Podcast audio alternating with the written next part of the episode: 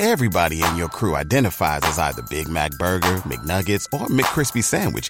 But you're the filet fish Sandwich all day.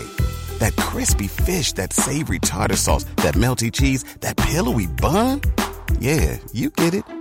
Every time. And if you love the Filet-O-Fish, right now you can catch two of the classics you love for just $6. Limited time only. Price and participation may vary. Cannot be combined with any other offer. Single item at regular price. Ba da ba ba ba. Temple University is ranked among the top 50 public universities in the U.S. Through hands-on learning opportunities and world-class faculty, Temple students are prepared to soar in their careers. Schedule a campus tour today at admissions.temple.edu/slash visit.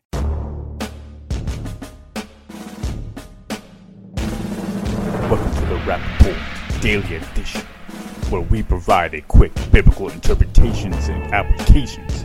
This is a ministry of striving for eternity. As we looked at yesterday, 2 Samuel chapter 12 and verses 22, we see that David claimed quite clearly that when his child died, he said, I shall go to him, but he will not return to me. And many people take this as a prophecy or a promise that children go to heaven and David would go to heaven to be with his child of with Bathsheba that passed away. However, the Bible is 100% accurate in what it records.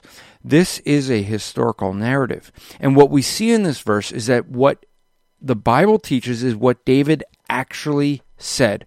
We know that God recorded that David actually said this.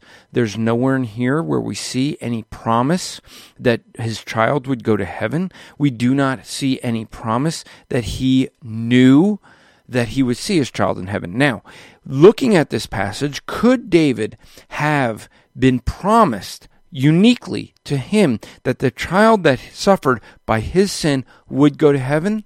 We don't know. Could that be something that happened? It could be. And this is the thing we have to take into account. We don't have all of the record recorded. And so we have to look at this passage and realize that this does not prove that all children go to heaven.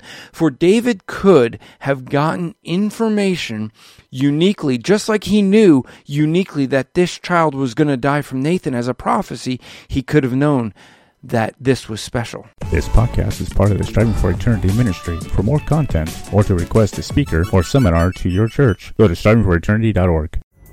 Pulling up to Mickey D's just for drinks? Oh, yeah, that's me. Nothing extra, just perfection and a straw.